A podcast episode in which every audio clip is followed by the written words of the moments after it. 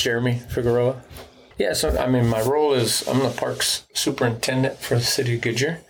Thinking in the future, I would say, uh, you know, I would say not too distant future. I would hope, um, ten years from now, I would hope that um, that park becomes more of a central hub, um, just to bring people together and then uh, connect to the rest of Bullard Wash that goes further south.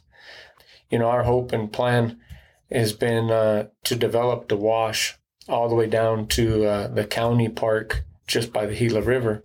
That's always been something we've envisioned, and uh, we're hoping that we're getting closer and closer as the years go by.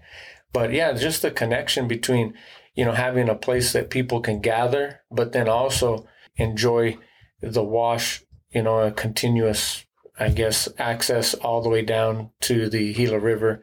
And, you know, if you want to come running, you know, ride, ride your bike with your family and just take off down that way and not have to worry about cars crossing or, you know, um, kids crossing the street everywhere. Um, I think that's kind of one of the goals that we've envisioned and hoping to see.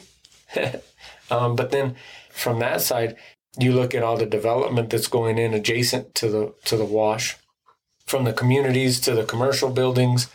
You know, it would be nice to see a lot more housing developments or apartment complexes where people can actually just go from their backyard per se and just have access to a, a long stretch of area that they can recreate in. That would be really nice.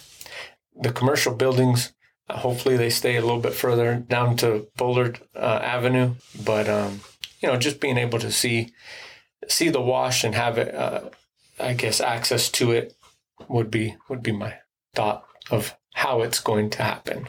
You know, in the future, hopefully it gets them to a grocery store, some shopping, so that way they can use the park to get from one direction or the other and not have to ever get in a vehicle and move around town, I guess you can say.